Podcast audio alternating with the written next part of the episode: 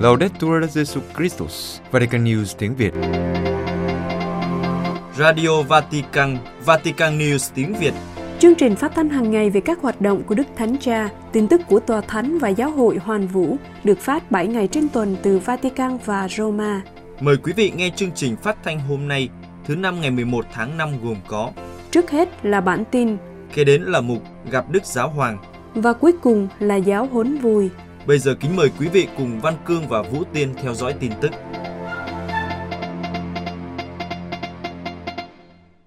Đức Thánh Cha nói cần giải quyết khủng hoảng bằng tình liên đới toàn cầu.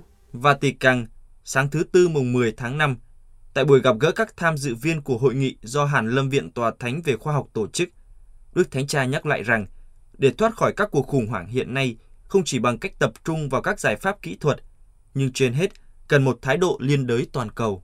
Đức Thánh Cha nói trong buổi gặp gỡ, chủ đề của hội nghị khủng hoảng lương thực và nhân đạo, khoa học và chính sách để phòng ngừa và giảm thiểu là một chủ đề hợp thời, không chỉ để thảo luận, nhưng còn để kêu gọi một sự lãnh đạo có tầm nhìn xa và chính sách thiết thực nhằm giảm bớt những đau khổ của nhiều anh chị em chúng ta do thiếu thực phẩm hoặc thực phẩm không tốt.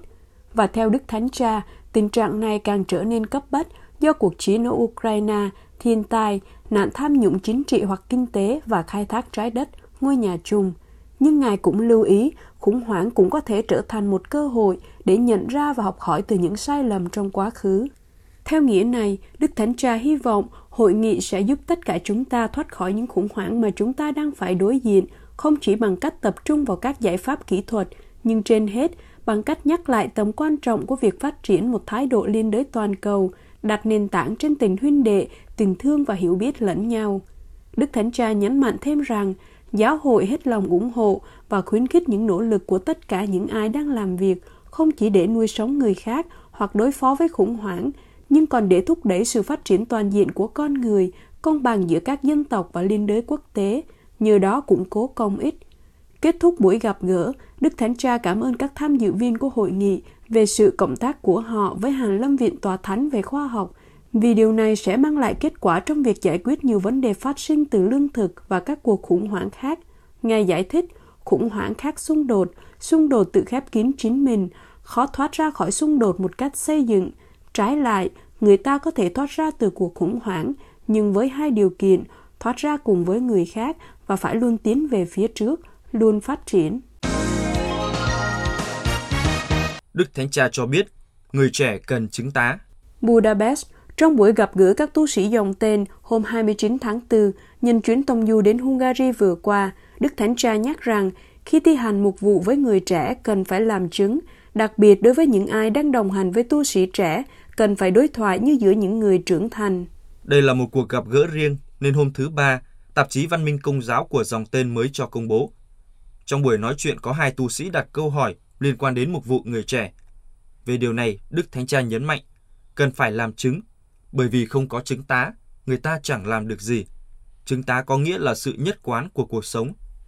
Theo Đức Thánh Cha, trong khi thi hành mục vụ giới trẻ, cần phải nói rõ ràng, cho họ thấy rõ tính nhất quán. Người trẻ có khả năng hiểu những gì không nhất quán. Cách riêng đối với những ai đang thụ huấn, cần phải nói với họ như giữa những người lớn với nhau, chứ không phải nói với trẻ em.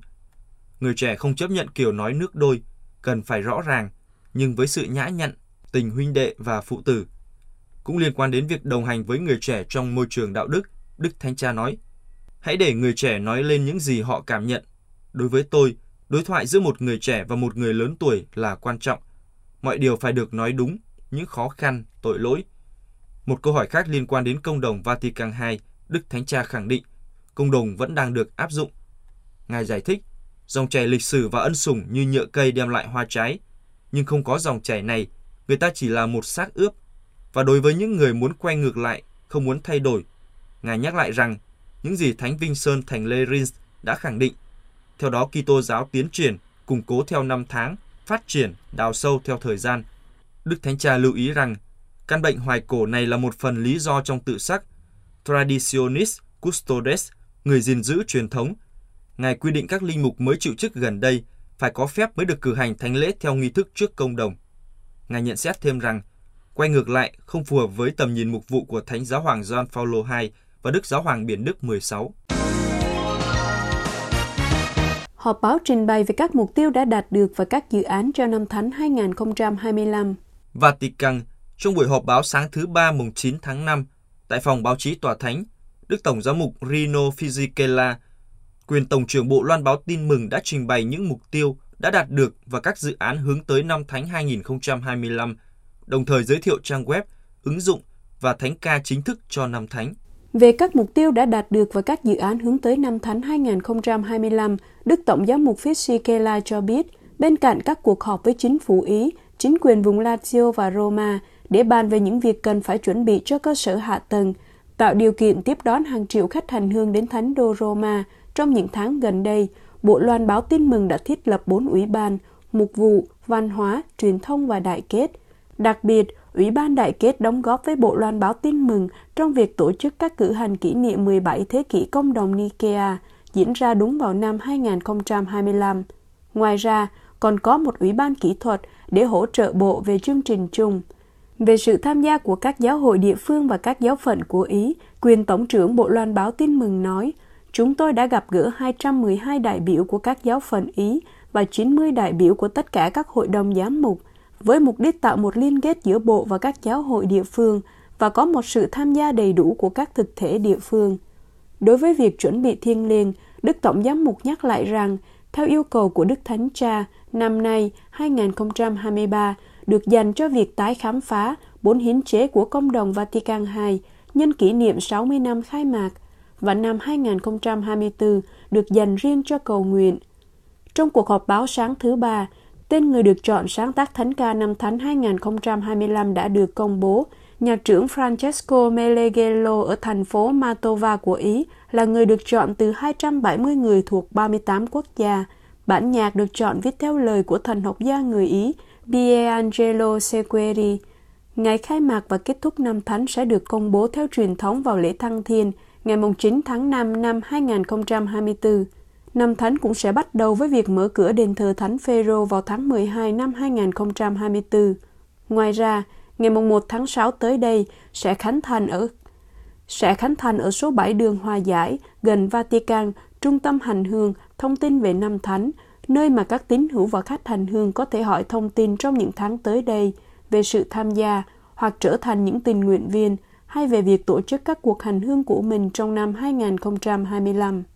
Về thông tin cập nhật, ngày 10 tháng 5, trang mạng Năm Thánh www.jubileum2025.va bắt đầu hoạt động với chín ngôn ngữ.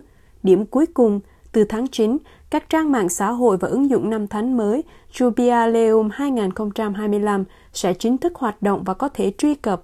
Ứng dụng có thể tải xuống cho hệ điều hành Android và iOS, cho phép người dùng truy cập tất cả tin tức đã có trên trang web và giúp đăng ký các sự kiện năm thánh dễ dàng và nhanh chóng. Qua các trang mạng và ứng dụng, các tín hữu có thể ghi danh để nhận được thẻ tín hữu hành hương. Sau 75 năm, dòng mẹ Teresa Calcutta đã được sở hữu ngôi nhà đầu tiên mẹ phục vụ. Ấn Độ, 75 năm sau khi mẹ Teresa bắt đầu phục vụ toàn thời gian cho người nghèo tại một nhà trọ ở khu phố Entali khốn khổ của Calcutta và sau những rắc rối liên quan đến việc phân vùng và chiếm dụng, dòng do mẹ thành lập, dòng thừa sai bác ái, đã giành được quyền sở hữu ngôi nhà đầu tiên mẹ phục vụ. Mẹ Teresa đã đến Calcutta vào năm 1928 khi còn là một nhà truyền giáo trẻ thuộc dòng nữ tu Loreto 20 năm sau đó, mẹ đã dành toàn bộ thời gian để phục vụ người nghèo và những người bị bỏ rơi, sống trong các khu ổ chuột xung quanh nhà của dòng ở Entali. Mẹ đã sử dụng một tòa nhà mà mẹ gọi là ngôi nhà của trái tim thuần khiết hay Nima Hriday. Dù các nữ tu của dòng thừa sai Bắc Ái do mẹ sáng lập đã chăm sóc cơ sở này kể từ đó, nhưng chỉ gần đây họ mới có quyền sở hữu hợp pháp đối với cơ sở. Theo các phương tiện truyền thông, các rắc rối pháp lý đã được giải quyết theo sáng kiến của một thành viên địa phương của Quốc hội Ấn Độ. Ông Derek O'Brien, thành viên Quốc hội, một người đã hỗ trợ các nữ tu trong việc sở hữu cơ sở. Ông cho biết, đây là thời điểm quan trọng vì chúng ta đang ôn lại thời điểm khi mẹ Teresa lần đầu tiên đến thành phố này và bắt đầu sứ mạng đứng về phía người nghèo và người đau khổ từ nơi đây. Sir Mary Joseph Michael, người kế vị mẹ Teresa với tư cách là bề trên của dòng thừa sai bác ái cho biết, Đó là một cử chỉ đẹp của chính quyền khi tạo điều kiện thuận lợi để bàn giao nơi này cho chúng tôi. Giống như Thánh Teresa, người được mọi người tôn kính như người mẹ, các nữ tu chúng tôi có thể sống ở đây và phục vụ người nghèo. Đó là sứ mạng của chúng tôi. Theo người dân địa phương, khu ở chuột Moti Hill, nơi ngôi nhà của dòng mẹ Teresa tọa lạc, đã trải qua nhiều thay đổi về diện mạo trong những năm qua. Với những tòa nhà nhiều tầng hiện cao vút bên cạnh những căn lều cũ nát, Sơ Joseph cho biết, nói gương mẹ Teresa, các thừa sai Bắc Ái đã không ngừng phục vụ khu ổ chuột. Hiện tại, bốn nữ tu thừa sai Bắc Ái đang phục vụ tại cơ sở Nima Hriday. Các giám mục Venezuela và Hoa Kỳ chia sẻ nỗi đau của gia đình những người di cư bị chết ở Texas. Venezuela, các giám mục Venezuela và Hoa Kỳ bày tỏ sự gần gũi và chia sẻ với nỗi đau của các gia đình của 8 người di cư Venezuela bị xe tông chết ở Texas hôm Chúa Nhật mùng 7 tháng 5 vừa qua. Các ngài kêu gọi chính phủ các nước và các tổ chức quốc tế bảo vệ người di cư và thực hiện các chính sách toàn diện đối phó với cuộc khủng hoảng di cư. Trong vụ tai nạn xảy ra tại trạm xe buýt trước khu tạm trú của người di cư ở Brownsville, bang Texas, Mỹ, ít nhất 8 người chết và hơn chục người bị thương sau khi một tài xế đâm xe vào nhóm người di cư. Theo hãng tin AP, các nạn nhân là người di cư Venezuela, hầu hết là nam giới. Họ đang đợi xe buýt sau khi qua đêm tại một nơi trú ẩn dành cho người di cư, có tên là Trung tâm Giám mục Enrique San Pedro Ofanam. Về phần mình, nhà chức trách cho biết đã nắm được thủ phạm vụ tấn công, một người Nam Mỹ ở biên giới Mexico. Người lái xe này đã vượt đèn đỏ và tăng tốc, lao vào đám đông người di cư đang chờ đợi. Chính quyền đang tiến hành điều tra để xác định xem vụ tai nạn có thể là một vụ thảm sát có chủ ý hay không. Trong một thông cáo, Hội đồng Giám mục Venezuela nhắc lại sự dấn thân của mình để quyền của người di cư và phẩm giá của mỗi người được tôn trọng. Chúng tôi duy trì lời kêu gọi chính phủ các nước và các tổ chức quốc tế. Điều cấp bách là phải bảo vệ người di cư và ngay lập tức thực hiện các chính sách toàn diện nhằm ứng phó với cuộc khủng hoảng di chuyển mà khu vực của chúng ta đang phải trải qua. Trong khi dâng lên Chúa những lời cầu nguyện, cầu cho những người đã qua đời được an nghỉ đời đời và cầu xin cho những người bị thương nhanh chóng hồi phục, các giám mục Venezuela khẩn cầu sự bảo vệ của mẹ Maria, người bạn đồng hành trên đường đi, chở che cho mỗi anh chị em đi đến các quốc gia khác để tìm kiếm điều kiện sống tốt hơn. Trước đó, vào chiều Chủ nhật ngày 7 tháng 5, đức cha Daniel Flores của Brownsville cùng với giám mục phụ tá Mario Alberto Aviles đã dâng thánh lễ tại trung tâm Ofanam để cầu nguyện cho các nạn nhân. Đức cha Flores cho biết, Trung tâm Ophanam hợp tác chặt chẽ với tổ chức Bác ái Công giáo của Rio Grande Valley để cung cấp nơi trú ẩn, chăm sóc và các nguồn lực cho những người di cư gặp khó khăn. Đức cha nói thêm, sự an toàn, bảo vệ và hỗ trợ những người đàn ông, phụ nữ và trẻ em nhập cư đã được phép ở lại Hoa Kỳ vẫn là ưu tiên hàng đầu của giáo phận công giáo Brownsville. Chúng ta phải chống lại xu hướng xem nhẹ giá trị cuộc sống của người nhập cư, người nghèo và những người dễ bị tổn thương. Giáo hội Ấn Độ kêu gọi hòa bình cho bang Manipur. Ấn Độ, các nhà lãnh đạo giáo hội công giáo đã kêu gọi sự bình tĩnh ôn hòa ở bang Manipur, phía đông bắc Ấn Độ, nơi 37 người được cho là đã thiệt mạng và khoảng 23.000 người phải sơ tán trong bạo lực sắc tộc kể từ tuần trước. Trong một tuyên bố vào ngày 5 tháng 5, Hội đồng Giám mục Ấn Độ nói rằng giáo hội công giáo rất quan tâm đến người dân Manipur, bất kể họ thuộc bộ tộc hay cộng đồng nào. Tình trạng bất ổn bắt đầu khi cộng đồng Tây yêu cầu có được tư cách bộ lạc. Điều này cho phép họ không chỉ được hưởng viện trợ dành cho các cộng đồng khó khăn, mà còn được chuyển đến các lãnh thổ dành riêng cho các bộ lạc. Và do đó, các bộ lạc sẽ bị thiệt hại nặng nề. Do đó, các bộ lạc tổ chức một cuộc tuần hành đoàn kết bộ lạc vào ngày 3 tháng 5 và điều này khiến họ phải đối đầu với đa số người Mây Tây và do đó bạo lực bùng phát. Người Mây Tây chiếm khoảng 53% trong số 3 triệu dân của Manipur, trong khi các nhóm bộ lạc như Kukis và Nagas chiếm khoảng 40%. Đức Tổng giám mục Andrew Thahas, giám mục của Trichu, Chủ tịch Hội đồng Giám mục, yêu cầu tất cả các giám mục truyền bá thông điệp để tổ chức các buổi lễ cầu nguyện tại các giáo xứ và các tổ chức tôn giáo vì hòa bình trong bang và để các bên xung đột tham gia đối thoại và xây dựng lại Manipur thành nơi yêu chuộng hòa bình tuyệt đẹp mà nó từng có. Đức Hồng Y Antonio Pola, Tổng giám mục của Hyderabad, trong một tuyên bố vào ngày 7 tháng 5 đã bày tỏ tình liên đới với tất cả các cộng đồng bị ảnh hưởng. Ngài nói, trong khi lên án những hành động đê hèn đó, chúng tôi yêu cầu các kỳ tố hữu trung thành của chúng ta và những người bảo vệ nền dân chủ không phản ứng dữ dội. Điều này cần thiết đối với chúng ta với tư cách là một cộng đồng yêu chuộng hòa bình, là cùng nhau chống lại những hành động đàn áp như vậy và đảm bảo việc bảo vệ các nhóm thiểu số tôn giáo, bao gồm cả kỳ tố hữu. Đức Hồng Y cũng kêu gọi chính phủ và tất cả các bên liên quan tham gia vào các nỗ lực hòa bình thông qua đối thoại và đàm phán. Tôi kêu gọi các nhà chức trách tiến hành một cuộc điều tra kỹ lưỡng về các cuộc tấn công này và đưa thủ phạm ra trước công lý. Quý vị vừa theo dõi bản tin ngày 11 tháng 5 của Vatican News tiếng Việt. Vatican News tiếng Việt Chuyên mục Gặp Đức Giáo Hoàng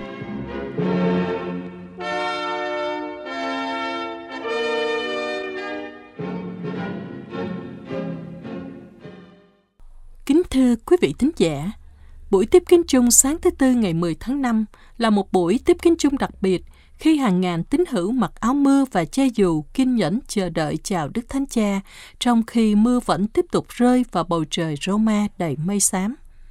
Nhưng buổi tiếp kiến thật sự là một sự kiện đặc biệt khi có sự hiện diện của Đức Thượng phụ Tawaros thứ hai, thượng phụ của chính thống giáo Cốp tích ở Alexandria. Đây là lần đầu tiên vị lãnh đạo giáo hội chính thống Cốp tích tham dự buổi tiếp kiến chung của Đức Thánh Cha. Buổi tiếp kiến chung diễn ra trong khuôn khổ chuyến viếng thăm Roma của Đức Thượng phụ Tawaros và phái đoàn giáo hội chính thống cốt tích nhân kỷ niệm 50 năm cuộc gặp gỡ giữa Thánh Giáo hoàng Phaolô VI và Đức Thượng phụ Senuda thứ ba của giáo hội chính thống cốt tích vào ngày 10 tháng 5 năm 1973 và 10 năm cuộc gặp gỡ đầu tiên giữa Đức Thánh Cha và Đức Thượng phụ Tawaros. Vào đầu buổi tiếp kiến chung, Đức Thượng phụ Tawaros II đã thay mặt cho Thánh Hội đồng và các tổ chức của giáo hội chính thống Coptic tích chúc mừng Đức Thánh Cha nhân dịp kỷ niệm 10 năm Ngài được bầu chọn làm giáo hoàng và giám mục Roma. Đức Thượng Phụ nói rằng, tôi đánh giá cao tất cả những gì Ngài đã làm trong thời gian phục vụ toàn thế giới trong mọi lĩnh vực, và tôi cầu nguyện xin Chúa Kitô cho Ngài được sức khỏe tốt và được trường thọ. Tiếp đến, Đức Thượng Phụ nhắc lại chuyến thăm đầu tiên của Ngài đến Roma cách đây 10 năm trước và tình cảm cũng như sự đón tiếp của Đức Thánh Cha. Đối với Ngài, đó là khoảng thời gian thánh thiện và tràn đầy tình huynh đệ vì tình yêu này đã trở thành một phương châm được kỷ niệm hàng năm vào ngày của tình huynh đệ, ngày thể hiện tinh thần Kitô giáo và tình yêu liên kết chúng ta trong việc phụng sự Thiên Chúa và phục vụ anh chị em của chúng ta trong nhân loại. Đức Thượng Phụ ta Guadaros khẳng định, chúng ta đã chọn tình yêu ngay cả khi chúng ta đi ngược lại dòng chảy của thế giới tham lam và ích kỷ. Chúng ta đã chấp nhận thử thách của tình yêu mà Chúa Kitô đòi hỏi ở chúng ta, và chúng ta sẽ là những Kitô hữu đích thực và thế giới sẽ trở nên nhân bản hơn bởi vì cả thế giới sẽ biết rằng Thiên Chúa là tình yêu và đây là danh cao cả nhất của người. Giáo chủ chính thống Coptic cũng nhắc lại và cảm ơn chuyến thăm của Đức Thánh Cha tại Ai Cập vào năm 2017, một phúc lành rất lớn cho tất cả Ai Cập. Ngài nhắc lại lời của Đức Thánh Cha, chúng ta không đơn độc trong cuộc hành trình thú vị này, cuộc hành trình mà cũng như trong cuộc sống không phải lúc nào cũng dễ dàng và rõ ràng. Qua đó, Chúa thúc giục chúng ta tiến bước và từ nay chúng ta là hình ảnh sống động của thành Jerusalem trên trời. Từ đó Đức Thượng Phụ mời gọi, chúng ta hãy cùng nhau bước đi trên con đường sự sống, bất chấp những khác biệt về nguồn gốc và hệ phái của chúng ta. Chúng ta được hiệp nhất bởi tình yêu của Chúa Kitô, đấng ngự trong chúng ta và đoàn ngũ các tông đồ thánh phụ và các thánh bao quanh và hướng dẫn chúng ta. Sau lời chào của Đức Thượng Phụ Tawaros thứ hai, Đức Thánh Cha nói với các tín hữu, Hôm nay tôi vô cùng vui mừng chào đón Đức Thượng Phụ Tawaros, giáo chủ của Alexandria và Thượng Phụ của Ngai Tòa Thánh Marco và phái đoàn tháp tùng Ngài. Tiếp đến, Đức Thánh Cha cảm ơn Đức Thượng Phụ đã nhận lời mời của Ngài đến Roma để cùng Ngài cử hành kỷ niệm 50 năm cuộc gặp gỡ lịch sử của Đức Giáo hoàng Phaolô VI và Đức Thượng Phụ Senuda thứ ba vào năm 1973. Cuộc gặp gỡ đầu tiên giữa một giám mục Roma và một thượng phụ của giáo hội chính thống cốt tích, với đỉnh cao là việc ký một tuyên bố Kitô học chung vào ngày 10 tháng 5 và cách đây 10 năm, hai vị đã thiết lập Ngày hữu nghị cốt tích công giáo, được cử hành vào ngày 10 tháng 5 hàng năm. Đức Thánh Cha cầu nguyện xin ánh sáng của Chúa Thánh Thần soi sáng chuyến viếng thăm của Đức Tượng Phụ tại Roma. Đức Thánh Cha cũng cảm ơn sự dấn thân của Đức Tượng Phụ đối với tình thân hữu ngày càng gia tăng giữa giáo hội chính thống cốt tích và giáo hội công giáo. Ngài còn nói đùa với Đức Thượng Phụ rằng, mặc dù hai vị nói chuyện qua điện thoại hàng năm, nhưng chúng ta vẫn là anh em tốt và chúng ta không cãi nhau. Cuối cùng, Đức Thánh Cha nói với các giám mục cốt tích và các tín hữu hiện diện tại quảng trường Thánh Phêrô, cùng với anh chị em, tôi cầu xin Thiên Chúa toàn năng nhờ lời chuyển cầu của các thánh và các vị tử đạo của giáo hội cốt tích giúp chúng ta tăng trưởng trong sự hiệp thông. Đức Thánh Cha kết thúc với lời mời gọi tất cả mọi người cầu nguyện xin Chúa chúc lành cho chuyến viếng thăm của Đức Thượng phụ Tawaros tại Roma và gìn giữ toàn giáo hội chính thống cốt tích. Kết thúc buổi tiếp kiến sau phép lành của Đức Thánh Cha, Đức Thượng phụ Tawaros cũng ban phép lành cho mọi người hiện diện.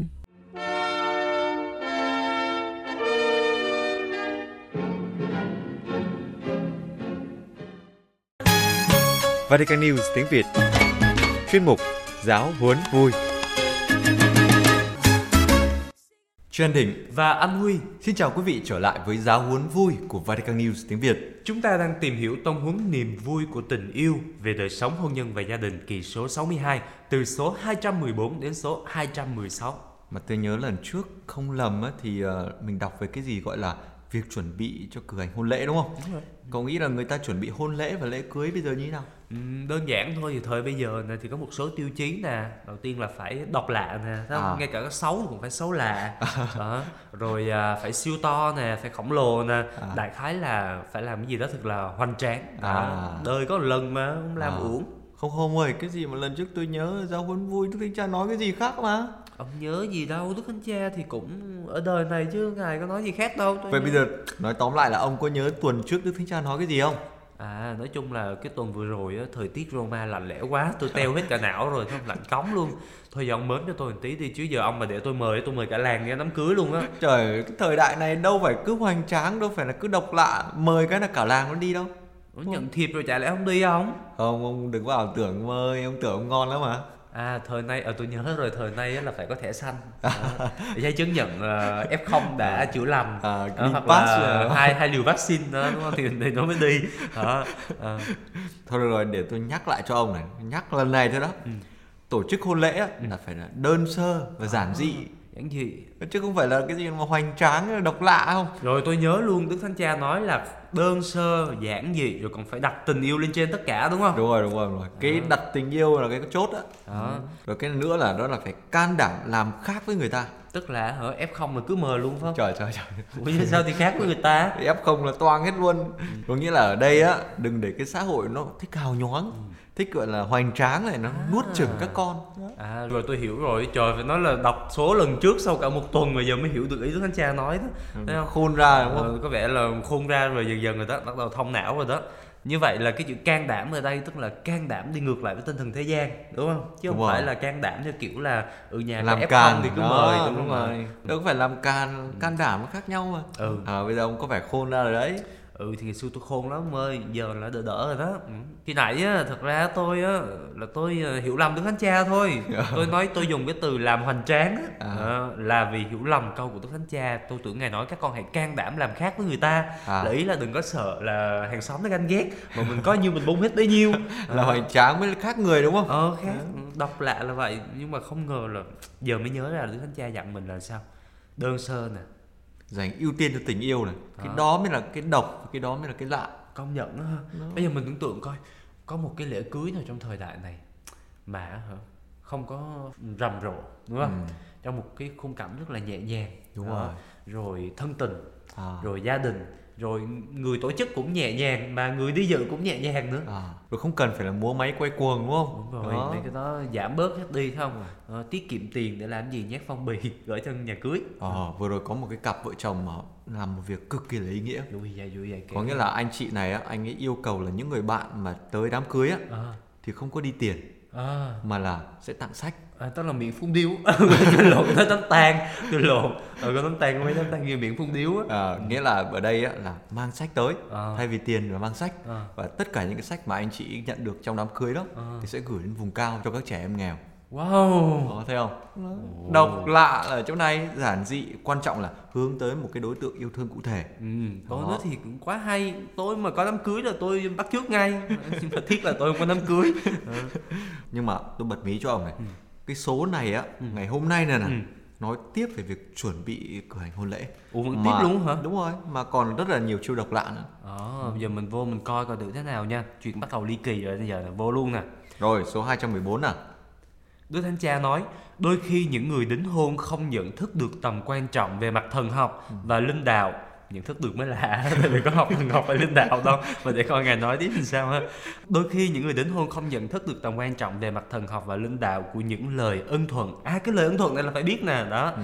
những lời vốn làm sáng tỏ ý nghĩa của mọi hành động tiếp theo sau. Con có đồng ý không? Ừ. con có tự do không? Con đồng ý thì con tự do. Nó phải hiểu được cái điều mà mình muốn nói đó. Ừ. Ừ.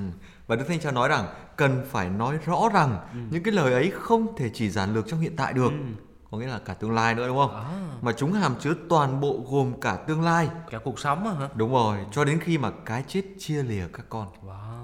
Ồ nghe cái này không những là câu chuyện ly kỳ mà tôi thấy toát mồ hôi nổi da gà luôn nè. nghe đến cả đời sống bên em mà tôi ờ, nản rồi đúng không? Đấy đấy, mà xong rồi lại còn cái chết chia lìa nữa, hội ngộ rồi chia ly, cuộc ừ. đời vẫn thế biết bài hát ai sáng tác không? Điều giản dị, à. nhạc sĩ mới mất xong. Đúng rồi, nhạc sĩ Phú Quang nhưng mà đứng ở hiện tại ừ. và đã hứa là là mình sẽ sống với nhau cho đến khi cái chết chia lìa ừ. thì đúng tôi thấy là hơi bị mạo hiểm luôn á đúng rồi mạo hiểm đầy thách đố nhưng mà bản chất của lời hứa hôn phối là như vậy nếu mà là tớ ấy, chắc ừ. tớ phải đi linh thao hết tháng ấy, ừ. để mà quyết định xem là mình có đi tiếp hay là không ấy. đúng rồi phải biết tiên liệu ừ. nhắm chơi không được nghỉ nghỉ nghỉ trước khi uh, bước vào cuộc chơi chứ mà đang chơi thì nghỉ nha quit game đó vào à, một cái là không có đi ra được nữa à vậy hả đúng rồi à. có xem phim đó chưa chưa chưa Trời, xem cái phim nó mới ra của Hàn Quốc luôn đó à, cực hả? kỳ là nổi tiếng cực à. kỳ nhiều ý nghĩa nhân văn à, okay. nên xem nên xem rồi rồi okay. vào cuộc chơi là không có lùi lại được nữa ừ, có sức chơi có sức chịu đúng không có đúng số liệu mà chơi. Ừ, chơi là chơi tới bến. Ừ. bến này chắc là bến thiên đàng. À mà lúc nãy ông nói ông đi linh thao đúng không? Đúng tôi á tôi khuyên ông đừng có đi. Nhá. đi linh thao xong đi tu thì được nhá. Đi linh thao tôi chỉ khuyên riêng ông thôi còn tất cả mọi người khác tôi đều khuyên đi linh thao còn riêng ông tôi khuyên đừng có đi. Tại vì tôi nghi người yêu của ông mà thời ông ở 30 ngày đi linh thao xong rồi thì biết sao giờ thì em đã là vợ người ta đã là vợ người ta. Ai mà nghĩ sao chờ trần đỉnh đi đi, đi, linh thao 30 ngày? Ôi thời em xin lỗi bởi vì thanh xuân của em qua nhanh quá phải không ừ. cái gì mà người ta nói rằng cao thủ là không bằng tranh thủ ừ, phải đúng, chốt đúng. luôn đúng chốt không? luôn à. rồi tính có gì tính sau à, cứ phải chốt đơn đã thôi mà nãy giờ mình nói vui vậy thôi chứ bây giờ mình ngẫm lại thì câu của đức thánh cha nói rất ư là đúng đắn Sao? nghĩa là gì là ngài mời gọi các bạn trẻ phải hiểu và ừ. dám chịu trách nhiệm về lời hứa của mình rồi tôi thấy là cậu là vừa nãy cậu nói là cậu khôn ra đến cái chỗ này tôi thấy là cậu có vẻ đúng á ừ. ờ, cậu nhận ra được là tớ khôn thì tớ thấy cậu là một người vô cùng thông minh sáng suốt giờ chúng ta cùng đọc tiếp xem coi tớ thánh cha có chiêu gì để mà giúp giữ lời hứa không chứ giờ rồi. ngày cứ mời vậy rồi giờ làm sao ừ. rồi nghe tiếp này nè ý nghĩa của sự ưng thuận cho thấy rằng ừ. tự do và trung thành chẳng những không đối nghịch với nhau ừ. mà còn hỗ trợ lẫn nhau oh. ngay cả trong cái tương quan liên vị cũng ừ. như trong cái tương quan xã hội vẫn còn hơi khó hiểu nhưng mà hiểu sơ sơ rồi mà đọc tiếp hiểu ra nè thật vậy ngài nói trong nền văn minh của truyền thông toàn cầu ở mạng xã hội các kiểu ha ừ. chúng ta hãy nghĩ đến những thiệt hại gây ra bởi sự lạm phát của lời hứa chưa hoàn thành trời à. cái lời hứa mà chưa hoàn thành ừ. thậm chí là còn có một cái từ gọi là rất đắt ở đây gọi là lạm phát lời hứa Đấy, lời nói gió bay đó không mà. khái niệm hay quá thôi lạm phát lời hứa là người tiên tôi nghe ủa mà lạm phát là cái gì lạm phát là cái sự gia tăng hàng hóa liên tục trong một thời gian nào đó. Rồi giỏi người ta du học kinh tế hả? Không học bách khoa thôi gọi là người ta gọi là kiến thức gọi là phổ thông hiểu không? ờ, kiến thức phổ thông là ai cũng biết. Wow, ngưỡng mộ ngưỡng mộ. Đó. Ủa mà lạm phát kinh tế gì liên quan gì đến lạm phát lời hứa rồi tình yêu gì ở đây không? Bởi vì bữa nay có những cái thanh niên thuộc cái thành phần là siêu lạm phát lời hứa. Ủa là sao? Có nghĩa là nói một lời xong rồi làm một lẻo cậu không nghe người ta nói à? Có được ai hứa bây giờ đâu mà nghe? Chỉ vì người hẹn một câu. À mà ta bỏ lỡ chừng đâu chục người ờ. hứa với con người ta ờ. xong rồi tự nhiên người ta từ chối hết tất cả những chàng trai đó là hứa bình thường nghe chưa kể hứa hôn đó nha. Có biết hứa hôn là gì không? Hứa hôn là gì? Hẹn sẽ hôn. À hẹn sẽ hôn. Ờ, là gọi là hứa hôn đó, đó. mà đợi hoài không thấy hôn. Một tháng nữa ờ, thành ra có nhiều cô gái á, sau này ở, ở với nhau rồi mới trách lại á. Anh á đã từng hứa yêu tôi đến chết. Ờ. rồi đó. Ủa thì đúng rồi. Vậy mà bây giờ chưa chết anh đã hết yêu. Rồi nên là đức thánh cha nói là phải hiểu và dám chịu trách nhiệm về lời hứa của mình. Nói chung là sống có trách nhiệm là gì? Ừ. nghĩa là đừng nói mà hãy làm. Chuẩn. Đừng huyên thuyên mà hãy hành động. Chuẩn luôn. Đừng hứa nhưng mà hãy chứng minh. Cái này chuẩn nhất nè. Chứng minh đúng không? Ừ, chứng minh. Bây giờ coi đức giáo hoàng chứng minh cho coi nè. Ngài nói rằng tôn trọng lời nói trung thành với lời hứa là điều người ta không thể mua hay là bán được. Đấy. Mà chúng ta không thể tự áp đặt bằng vũ lực được nhưng mà cũng không thể giữ được lời hứa nếu mà không có hai chữ. Dễ. Biết ngay. Chữ gì? Ngay và luôn. Trời ngay và luôn nó chỉ nói đến cái trạng thái tức thời thôi. À vội vàng ha nói vội đồ cái à. tinh thần ở bên trong mới là quan trọng. Ờ, tinh thần gì không? Hai chữ ở đây là hy sinh. Wow? Giữ được lời hứa là phải hy sinh những điều mà mình dự định này hy sinh những điều mà gọi là mình ấp ủ À. sống cho người khác Trời ơi, mà ông có nhớ từ cái hồi mà giáo huấn vui mới vừa ra mắt là ông có hướng À. dẫn tôi đi ăn kem ông nhớ không? Bao nhiêu bạn nghe đài nghe nè. trời đúng ha đúng rồi, tôi Đúng quên chứ đó còn gì nữa trời bao nhiêu là khán thính giả nghe chứng kiến comment vô luôn kêu thầy định dẫn thầy Huy ăn kem đi. nhưng mà ông biết sao không ông cha ta đã nói rồi Ừ, nói gì? ai cũng giữ lời hứa nếu mà họ còn nhớ là họ đã hứa những gì Thôi ông ơi, nói vậy là ngụy biện cho cái vụ ờ, quên dẫn tôi đi ăn kem của ông thì được chứ còn áp dụng vào đời sống công nhân là không ổn nha, toan toan. còn ý ông muốn nói ở đây là phải thường xuyên nhắc nhở đúng không Nhắc nhở hôm đó hôn nhân là có người làm chứng nữa chứ, quên thì hỏi lại người làm chứng, lúc hứa là có người làm chứng rõ ràng mà. đúng rồi cái là những cái tương quan liên vị tương quan xã hội là phải Đấy, giúp đúng không đấy, giúp. để giúp cho bạn trẻ là phải nhớ được mình đã hứa những cái gì thời nay quên lên youtube luôn tại vì đám cưới nào thời nay cũng livestream youtube hết trơn đó Đúng đâu luôn, trời, trời ơi, ơi. phải lo nên không có cái lý do nào ngụy biện cho cái việc quên lời hứa được. Đúng rồi mà bây giờ ấy tôi thấy này cái thời kỳ khó khăn mà nghe tới lạm phát là tôi đã thấy sợ rồi. Ờ đúng rồi á. Bình thường mà nói lạm phát là tôi nghĩ tới tiền. Ờ. Lạm phát tiền đúng không? Ờ, đúng rồi. đồng tiền trượt giá. Ừ. ở đây Đức Thánh Cha đã nói đến lạm phát lời hứa chưa hoàn thành cho nên tôi nghĩ đến cái chuyện là cái này chính xác ở đây là lời hứa gọi là mất giá. Đấy lời hứa mất giá. Gọi là hay nói khác là trượt giá. Đó. Vậy nên để không lạm phát thì câu chốt của Thánh Cha rất ư là quan trọng. Đó là không thể giữ được lời mà không có. Ngay và luôn. Hy sinh không? Hy sinh đúng rồi. Không thể giữ được lời hứa mà không có hy sinh. Trời, toàn toàn vừa mới đọc xong. Mà tôi thấy mới chuẩn bị hôn lễ thôi mà có vẻ căng thẳng quá. Phải hy sinh rồi cái này không phải là chướng ngại vật đâu ạ mà là là mách nước cho tương lai thôi. Ủa vậy hả? Ờ, đó, đó, hạnh phúc thì luôn đi đôi với sự hy sinh. À. Nó mà cái sự hy sinh đó là cái tình yêu mà mình dành cho người khác và từ đó thì cái sự hy sinh nó mới dẫn tới hai chữ gọi là hạnh phúc. À, tôi cứ nghĩ ông nói là từ đó sự hy sinh dẫn đến hai chữ là bỏ mạng. Mà bỏ mạng đây có có nghĩa thiêng liêng đó không? Tức Ờ, là như nào? là hy sinh từ bỏ cái cái cái cái cái gì mà gắn bó với con người mình nhất. À. coi như là tính mạng của mình á À. chứ không phải bỏ mạng theo kiểu là nó bắn cái bằng cái rồi bỏ mạng đâu. Nhưng mà tôi thấy là càng ngày ông càng gọi là hết sức trí lý trí tình và là trí tiếp. Chi tiết là sao là cậu đọc tiếp để để có thêm cái ý nào nữa không? À để coi thêm chí nào nữa không phải không? Rồi có một chí nè số 215 các giám mục Kenya không biết Kenya ở đâu không? Kenya nó nằm ở, ở miền Bắc châu Phi ấy. Ừ, nói chung là cũng được á, không uổng công là học tốt nghiệp học bách khoa. Ờ, các giám mục Kenya đã nhận xét rằng nhiều đôi vợ chồng tương lai vì quá tập trung vào ngày cưới mà quên đi họ đang phải chuẩn bị cho một sự dấn thân kéo dài suốt cả đời. Đúng rồi cái này là lo ngắn mà không cắn dài. Đấy không nhìn xa trông rộng. Rồi và Đức Thánh Cha nói rằng cần phải giúp họ hiểu rằng bí tích không chỉ là một khoảnh khắc để rồi sau đó nó lui vào quá khứ và nó trở thành một cái gì đó gọi là kỷ niệm. Đấy. Mà bởi vì á, bí tích còn ảnh hưởng thường xuyên và xuyên suốt trong toàn bộ cuộc sống hôn nhân. Chứ không phải là hở làm xong lễ cưới xong rồi check in tắm ờ, tại nhà thờ xong rồi À. selfie tắm với cha xứ là như xong đúng À. rồi. Mà bên sau tôi sợ nhất là những thành phần gọi là giả hình. Giả hình gì đâu ông chụp người ta chụp hình thật không hình thật chứ không phải hình giả. Không không ông ơi cái này gọi là ngoài thì giả nai À. mà trong thì giả tạo. Nó gọi giả hình. Ok hình giả thì ok nhưng mà giả hình là căng Ờ, đó. đó. Bên ngoài thì thơn thức chụp hình à. Bên trong á, nham hiểm bất bình đưa lên face. Facebook đó, đó. Đâu Ừ. cho nên quý vị nghe giáo huấn vui quý vị thấy vui vậy thôi đó nha. Chứ quý vị đừng có nghĩ vội quá là trần đỉnh và anh huy rất là thân với nhau nha. Bên ngoài thân thất nói cười vậy thôi á. Thôi đi ông ông đừng có mà gọi là xấu mà còn hư cấu. Nói nhảm mà không biết mặc cảm.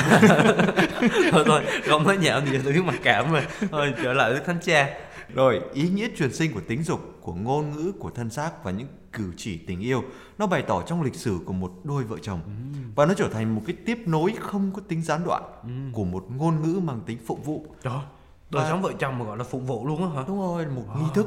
Nghi thức đấy có sự hiện diện của Chúa thì gọi là phụng vụ đúng không? Ờ, quá ý nghĩa luôn có nghĩa là thờ phượng Thiên Chúa. Ừ, mà nghĩ ra là đời sống được đời sống vợ chồng với nhau có khác nào một thánh lễ thôi Ừ. rồi chúng ta hết số 215 nói chung nói đi nói lại là tôi kết với câu cuối. Đức Anh Cha nói là hiểu theo một nghĩa nào đó Ừ. thì đời sống vợ chồng trở thành phụng vụ. Đó cái này tôi nói luôn với cậu luôn. Câu này á, là trích từ Thánh Gioan Phaolô 2 nói trong giáo huấn ngày 4 tháng 7 năm 1984. Quá dữ, hôm đó đi nghe hả? Không, cái này là trong lịch sử trong lòng bàn tay đó. Ờ, cho tháng tư rồi lúc đó Trần Tịnh chắc là trên thiên đàng cái ở đâu ở đây mà nghe Thánh Cha nói. Nhưng mà ở đây có nghĩa là không còn một ngôn ngữ nào hay hơn nữa. Thánh nói, À thánh đúng nói. rồi, ừ. Đức Giáo Hoàng Giang Phaolô làm thánh rồi. Đúng rồi.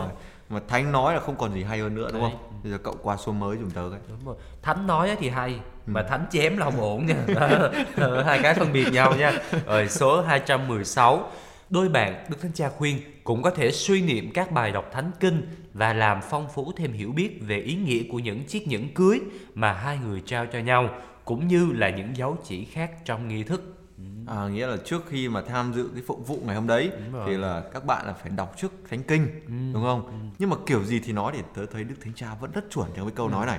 Nghĩa rằng nếu mà đôi bạn trẻ đến với lễ cưới của chính mình Ờ. có nghĩa là một lần trong đời thôi mà chưa cùng nhau cầu nguyện mà là cầu nguyện với nhau như vậy đó À. và cầu nguyện cho nhau nữa. Ừ. Cầu xin cái điều gì? Cầu xin Chúa giúp cho mình để được sống trung thành này, sống quảng đại này.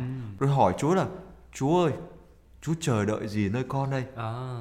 và con phải làm gì để dâng hiến cuộc đời mình cho cái người bạn của mình À. rồi sau đó thì cầu nguyện với đức chính nữ Maria Đức Thánh Cha nói những ai đồng hành với đôi bạn trong khi chuẩn bị hôn nhân nên hướng dẫn họ để biết sống những giờ phút cầu nguyện này vì đó là điều rất tốt cho họ. à cái đó trong linh thao ấy thánh nghi nhã gọi là chuẩn bị gần À. đó Gọi là chuẩn bị tiền hôn nhân đó. đúng rồi Đó là chuẩn bị tiền để mà tổ chức đám cưới á. trời trời trời này chuẩn bị trước hôn nhân À, chính xác là, trước. ờ, À. trước phụ- cái phụng vụ lễ cưới ngày hôm đấy À, ok. đó và đức thánh cha nói rằng phụng vụ lễ cưới là một sự kiện gọi là độc đáo sự Đấy. kiện duy nhất trong cuộc đời của con vì vậy đó là một nghi lễ mà phải được sống trong bối cảnh của gia đình và xã hội Đó, duy nhất nha các bạn, sự kiện duy nhất đó, chứ không phải là sự kiện đầu tiên đâu. Có nhiều người lên Facebook kêu là ờ, do lần đầu tiên em tổ chức lễ cưới cho nên là xin các bác có gì sai sót thông cảm lần sau em rút kinh nghiệm hơn. Căng đó nha, Ờ, căng luôn á. nói vậy là dễ xa nhau lắm ở xa nhau lắm đó.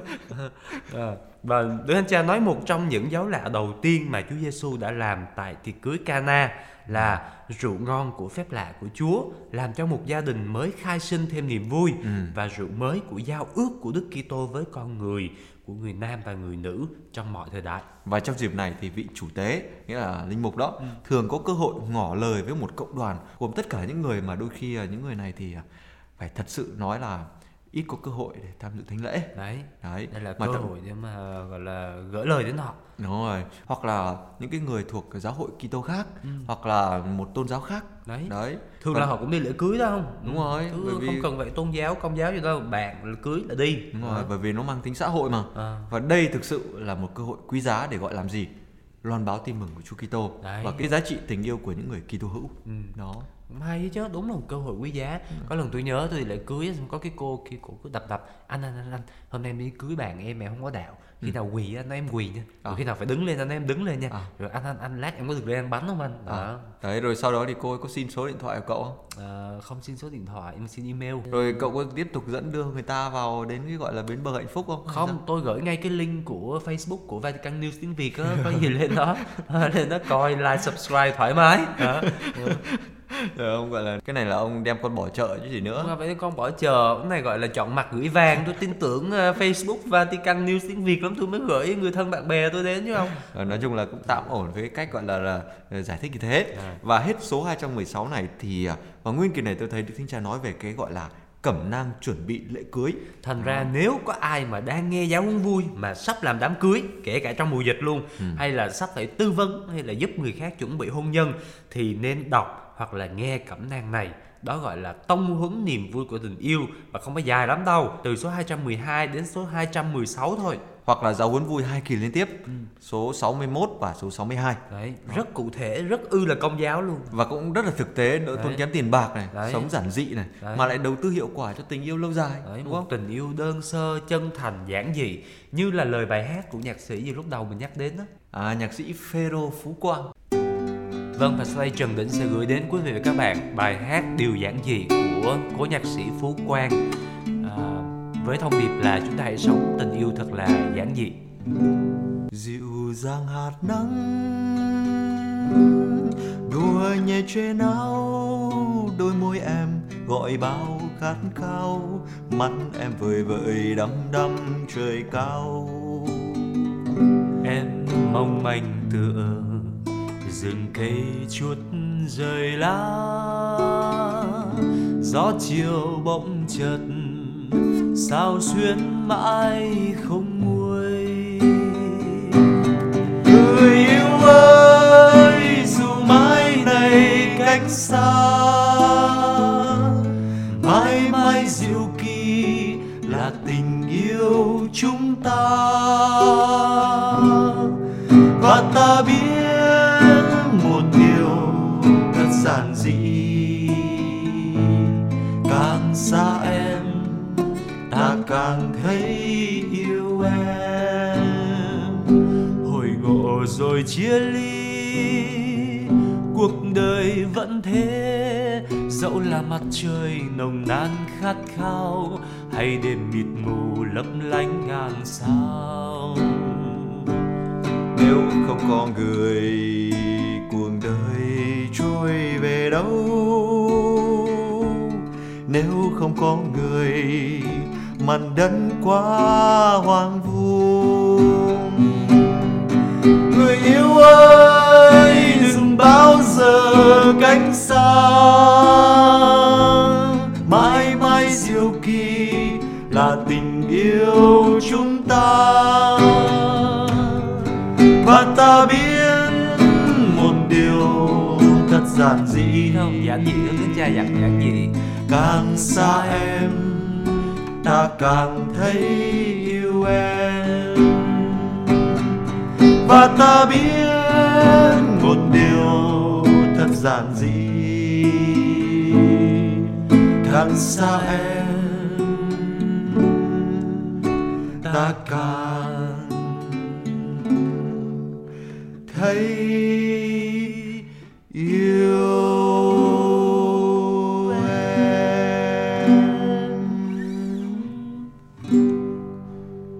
Vâng, càng xa em ta càng thấy yêu em. Đây là lời không phải của chúng tôi hát Nhưng mà là mắt nước cho các bạn. Nam cũng như nữ Dành cho cái người yêu của mình Người cho người bạn đời của mình. Nghĩa là giữ người yêu thương của mình ở trong tim. Và đã ở trong tim rồi thì dù có xa đi đâu chăng nữa thì cũng vẫn sẽ ở đó. Còn chúng tôi team giáo huấn vui thì càng xa quý khán thính giả Đặc biệt là cái mùa hè vừa rồi 3 tháng không có giáo huấn vui. Là về là càng thấy yêu quý khán thính giả Bởi sao? rồi. trong tim mình rồi.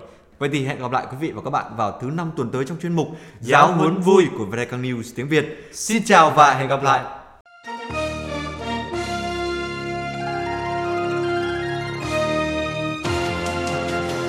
Cảm ơn quý vị đã chú ý lắng nghe chương trình Radio Vatican của Vatican News tiếng Việt.